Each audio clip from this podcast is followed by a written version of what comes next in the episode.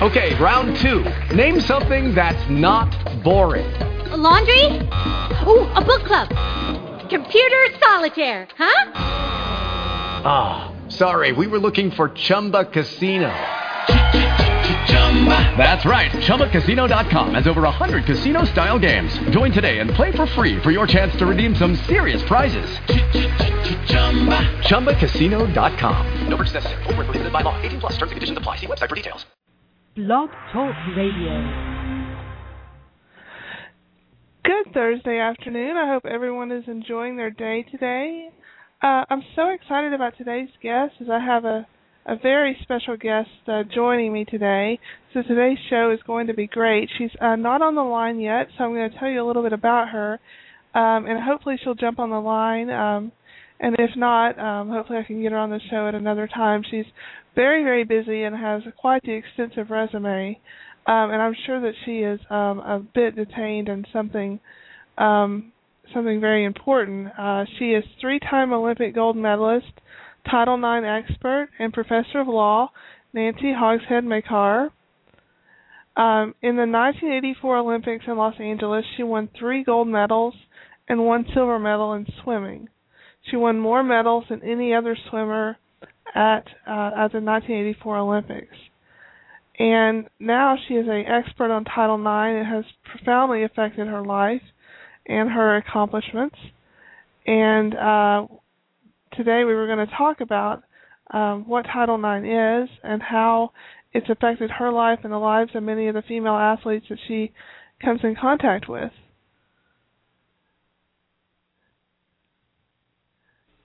Hello, Professor. Hello, Beth. How are you? I'm great. I was just giving you a bit of an introduction before you jumped on the line. I was hoping that was you. Yes. Hopefully right on time. Exactly. Right at 2 o'clock. I had just finished giving a very brief introduction. All of your accomplishments are so extensive, as I was explaining to the listeners, that I cannot even begin to get into all of them. I was reading over your resume before the show. I thought it would be great to have you on the show with the Olympics coming up. You yourself being an Olympic champion, 3 gold medals, 1 silver in swimming. I think that would be a really great place to start. What was it like representing our country and doing so extremely well, winning more medals than anyone there at the Olympics? Well, you know, it was interesting. I had been a world-class swimmer for 8 years, but I was part of, right smack dab in the middle of my career, what I thought was going to be the end of my career was the 1980 Olympic boycott.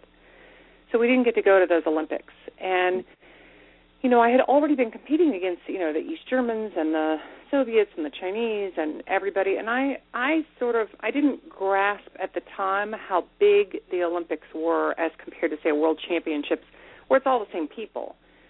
And I have to tell you, I was never more proud to represent my country, but also it's such an international event that the Olympics represents the best of what humanity can do.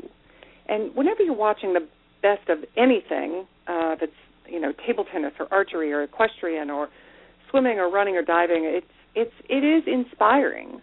And so I had people, first, it was in America, it was in Los Angeles, so people were really just wonderfully gushy. Mm-hmm. But I also had people from other countries who were also wonderfully gushy, and at first I didn't really get it because I was like, I won and your country lost. But then I finally got it. It's like when I went to go see other events at the Olympics, it's a new take. There really is a sense of a world, a humanity that's present in the air.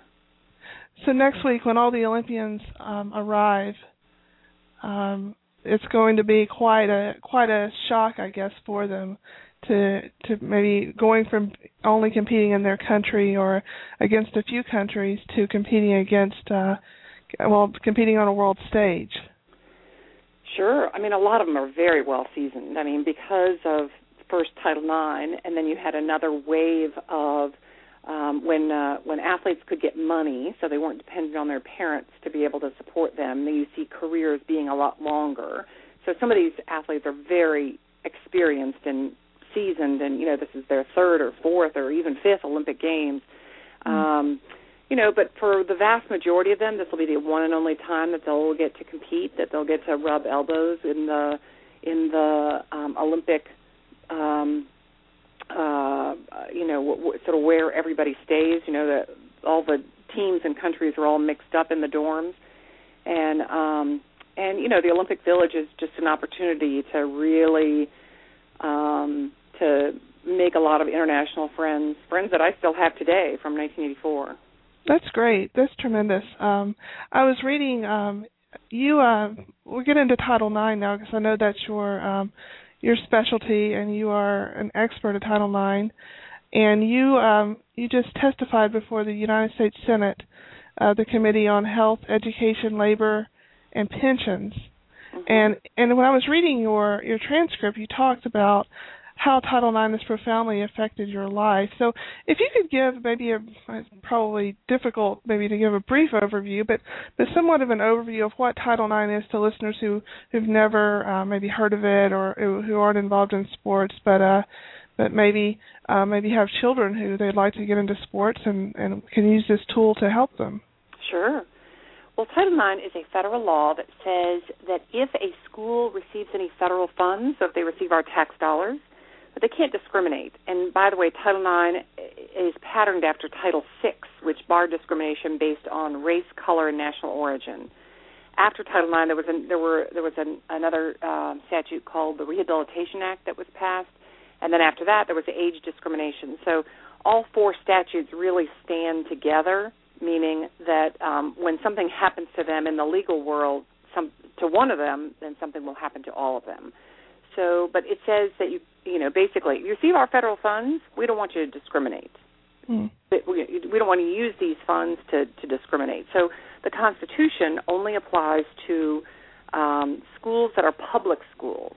But a lot of, particularly higher education, my university, Duke University, my law school, Georgetown University, where I teach right now, Florida Coastal School of Law, they receive a lot of federal funds via mostly student loans, but also lots of grants, lots of research grants, and, you know, help with libraries and all kinds of things. So schools receive federal funds. Well, the thing that makes athletics different than everything else is, you know, when you look at a classroom and you see that it's 50-50 boys, girls, or even if you see that, you know, you're in one part of the school and maybe it's 80-20 girls, boys, and you look at another classroom and it's 80-20 boys, girls, that it's operating at all of those spheres. But what Title IX said is that you couldn't discriminate based on sex, meaning that you have to have sort of gender blind or racial blind or rehabilitation or, you know, if somebody has a disability, you have to sort of operate in a blind manner, meaning that at Florida Coastal, I was chair of the admissions department for 4 years, so the faculty admissions committee, and we really didn't look at gender at all. Our classes turned out to be about 50-50, but it was just sort of happenstance that it worked that way. But, you know, we just looked at GPA, LSAT score, and then what other sort of criteria that students had that we thought indicated that they would do well in law school. But athletics is different, and here's why.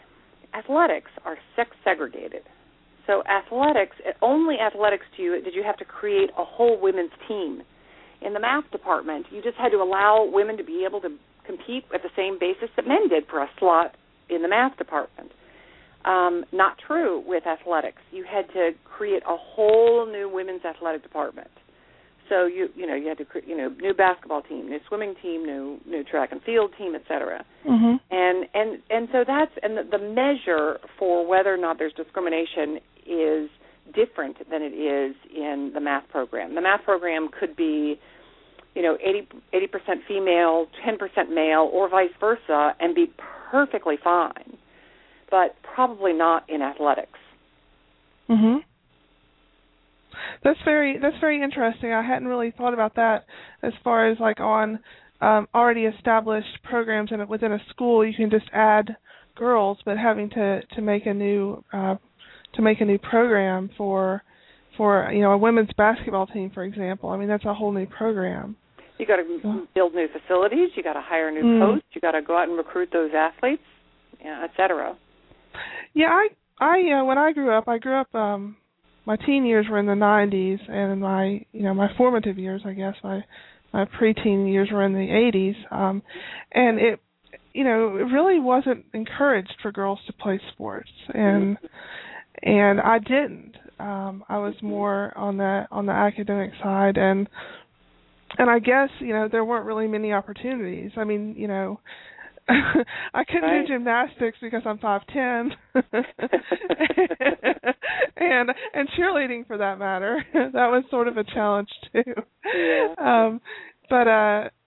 You have to have the. I mean, your life story shows that you have to have those opportunities. If you don't have the opportunity, I was really lucky that my family moved here to Jacksonville, Florida, and he worked at a hospital that was associated with the Episcopal Church, so I had to go to Episcopal High School. And what do you know, there was one of the best coaches in the world, just happened to be there getting his coaching career started. He was probably all of 24 years old. But, he was well on his way to he's probably had 100 Olympians right now. I mean, he's, a very, very famous coach, right? But how lucky of me, right? I had to go to the school, and at this school, and so if I had gone to maybe your school and you didn't have a swimming program there, I would have a very different history there. So,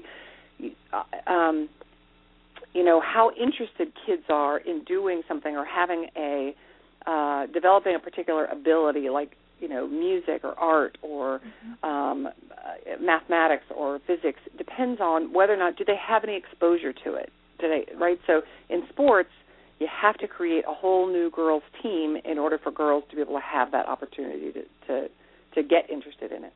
Absolutely. And this is the 40th year anniversary of Title IX, and that's what you were celebrating up in Washington when you were testifying before the Senate committee, and you testified with some very prestigious ladies, Billie Jean King being one of them, who I grew up watching and took tennis lessons because of. Yeah. Yeah.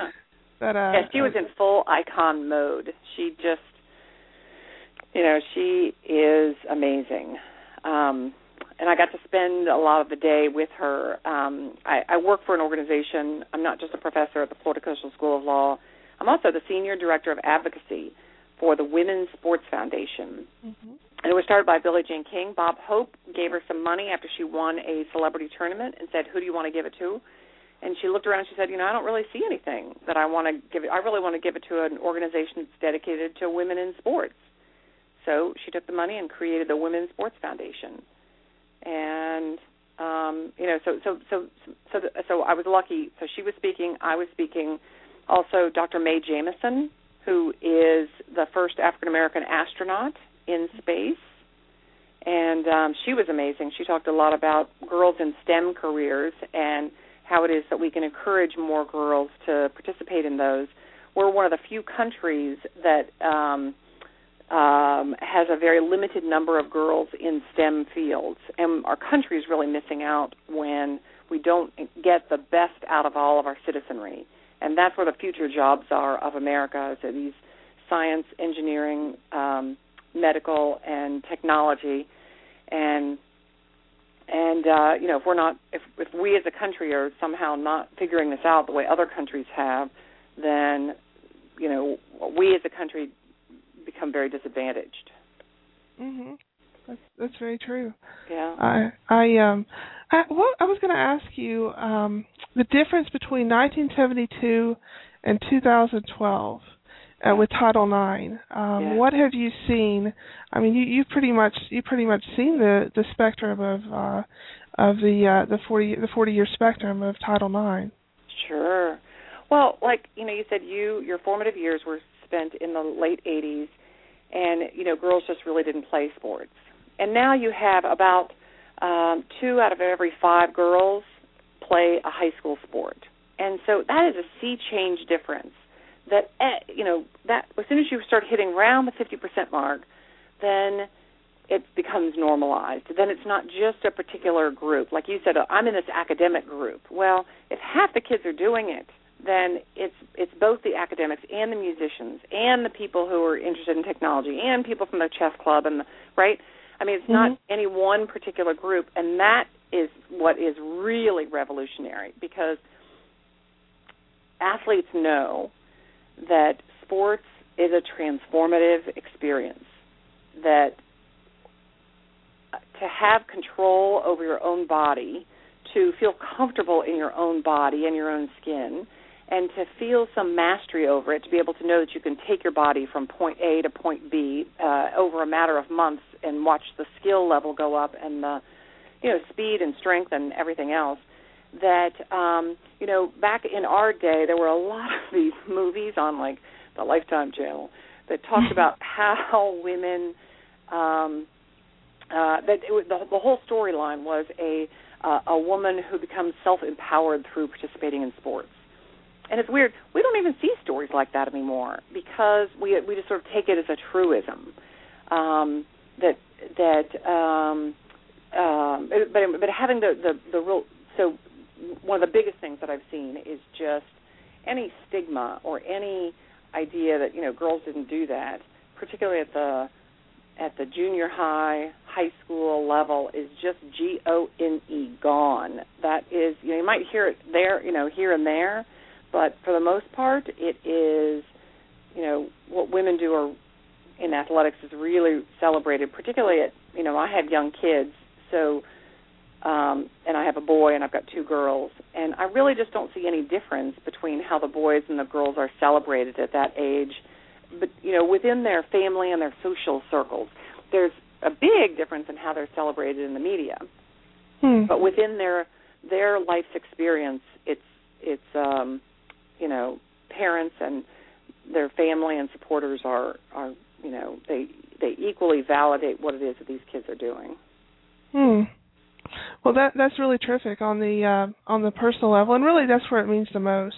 Mm-hmm. Whether or not you're celebrated in the media is, I think, sort of secondary to what you feel inside, the transformation that you feel, the pride that you get from beating your own record or beating a world record in your case, pardon me.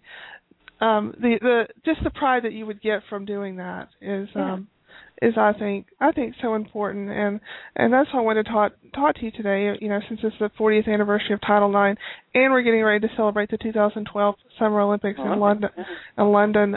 They really coincide with each other, and the women who are representing the United States, I'm sure, have benefited from Title IX just immensely, and all the work that you've done in these past, 20 years, 18 years, with Title IX. And, you know, I read that you wanted to become a lawyer because you felt like understanding Title IX in just to the nth degree, and understanding the, you know, the legislative language and how and why it was passed and all that would benefit your advocacy. Yeah, no, it's funny. It's true. I didn't go to law school right after undergraduate. I took some years off, and I had been the president of the Women's Sports Foundation, and I knew that's what was getting me into it. I had met some lawyers that I was very impressed with, and you know, kind of, you know how sometimes you'll look at somebody and you say, I can go there, and it was one of those experiences. And but I really thought that the whole Title IX debate would be completely over by the time I graduated. Right? I thought that. That, you know, there were some famous cases going on at the time, the legislature, it all seemed like, you know, it was just going to happen. And not in a million years would I still think today that I'd be, you know, talking to so many people on the phone about how to get more resources for their girls' sports, about how they should be treated the same way that the boys get treated, what an important message that sends out to everybody in the whole school, not just to those particular kids. I mean, I just never in a million years thought that we wouldn't be further along. I actually would have been probably a little depressed thinking about, you know, sort of how far it is that we have to go. So we have definitely come a long way. We definitely have, but we still have a long way to go. And I would take issue. I know that it's important what family and friends think and what people's individual world, but the media coverage that women give, that the media gives to women athletes, I think could really be the next wave for women's sports. They've had lots of participation opportunities thanks to, you know, the inability for institutions that receive federal funds to discriminate based on sex. They've had lots of sports opportunities. But if you don't see it in the media, if you don't see it being celebrated, the way that the Olympics are celebrated, for example, it's hard to imagine that you could be it. And so, first of all, the Olympics are great because it is the viewing audience is actually skewed towards females.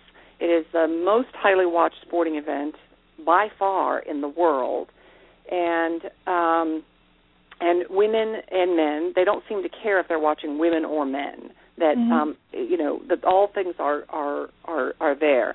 But until women get into the media a lot, it's very easy for people to fall back on those stereotypes that, A, women aren't very good athletes, and so they're not going to be inspiring to watch, or B, that you know, women don't really have, it's not really their place to be in athletics. They're an anomaly, that the men, this is their field, and the women are just sort of these interlopers.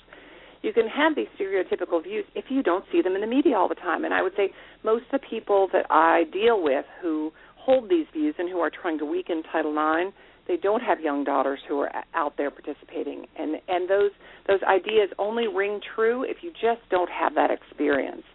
So I do think that it's important that women athletes are portrayed in ways that allow you to really appreciate what kind of an athlete it is that they are. Unfortunately, right now, women feel that in order to get a lot of attention, they have to be sexy. And sexy's fine in lots of situations, but in the world of sport, it just doesn't develop fans. It doesn't develop people appreciating what somebody's doing as an athlete. So it may get them this laser-focused attention on them personally, but it will not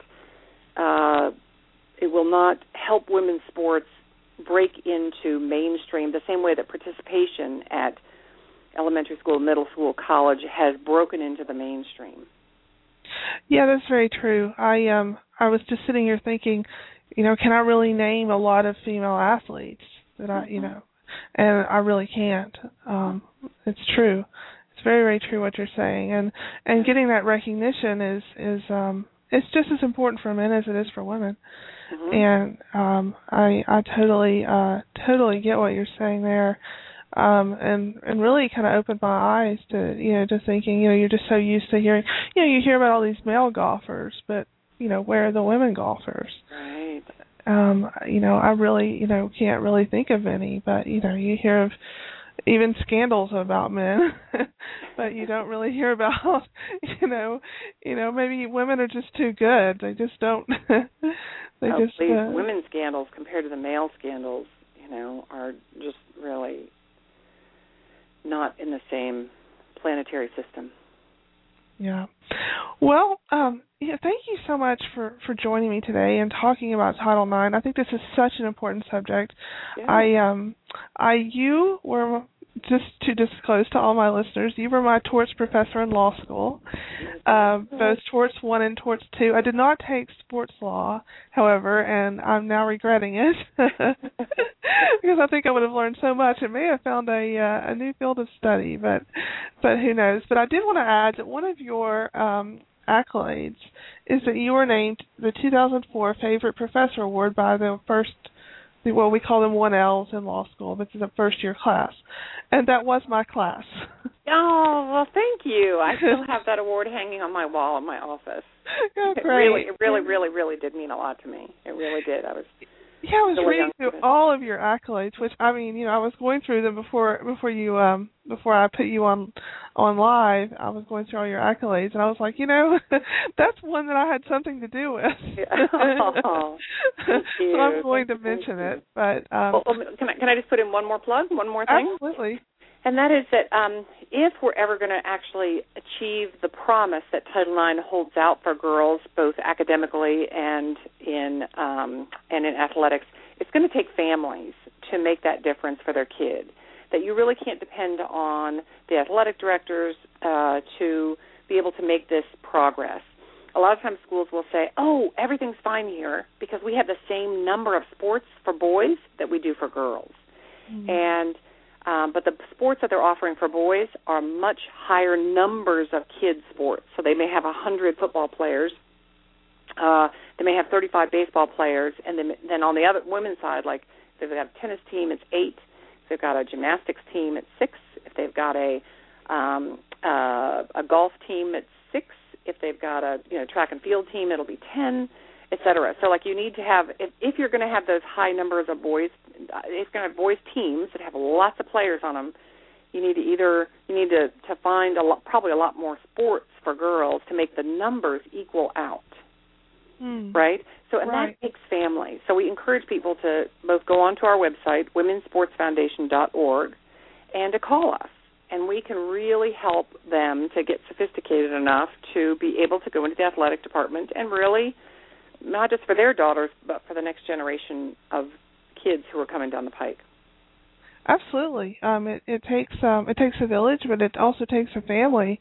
And to establish something now is to see it grow later on. Yeah. And that would be a tremendous legacy to leave behind. It sure would. So, is there anything else you'd like to add, or? I don't think so. I'm looking forward to school starting again in the fall, and I'm sure I'll have another great group of students just like you. Did you think that you got a good education at Florida Coastal? Absolutely. I'm very proud to tell anybody that I went there, and I always mention the great faculty. I think the faculty is top notch. I live here in Tallahassee, and we have Florida State here, but I'd put it up against anybody. Florida Coastal up against anybody. So Thank you. Everybody here thinks I went to Florida State, and I'm like, no. Yeah. I went to Florida Coastal, which is an absolutely tremendous school. And you know what? You were my first professor on my first day of class. Oh, yeah? You were, and I was so nervous. And I thought the way you taught your class was really, really great because at least the way you were teaching then, we each had a section of tort law that we were to present to the class. Right, counsel for the day. Yes, counsel for the day. And that put a lot of stress off of thinking that every day you had to know everything.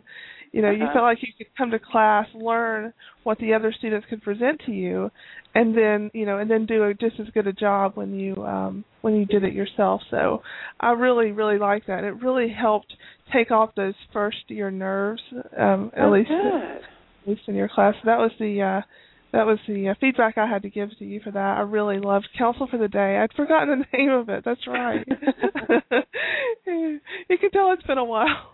Yeah. It also really helps with writing, too. I mean, usually first-year students in particular are worried about if you give them a problem, they want to find the law, and what's much more important is that they learn how to do the analysis, right, that they learn how to apply the facts to the law.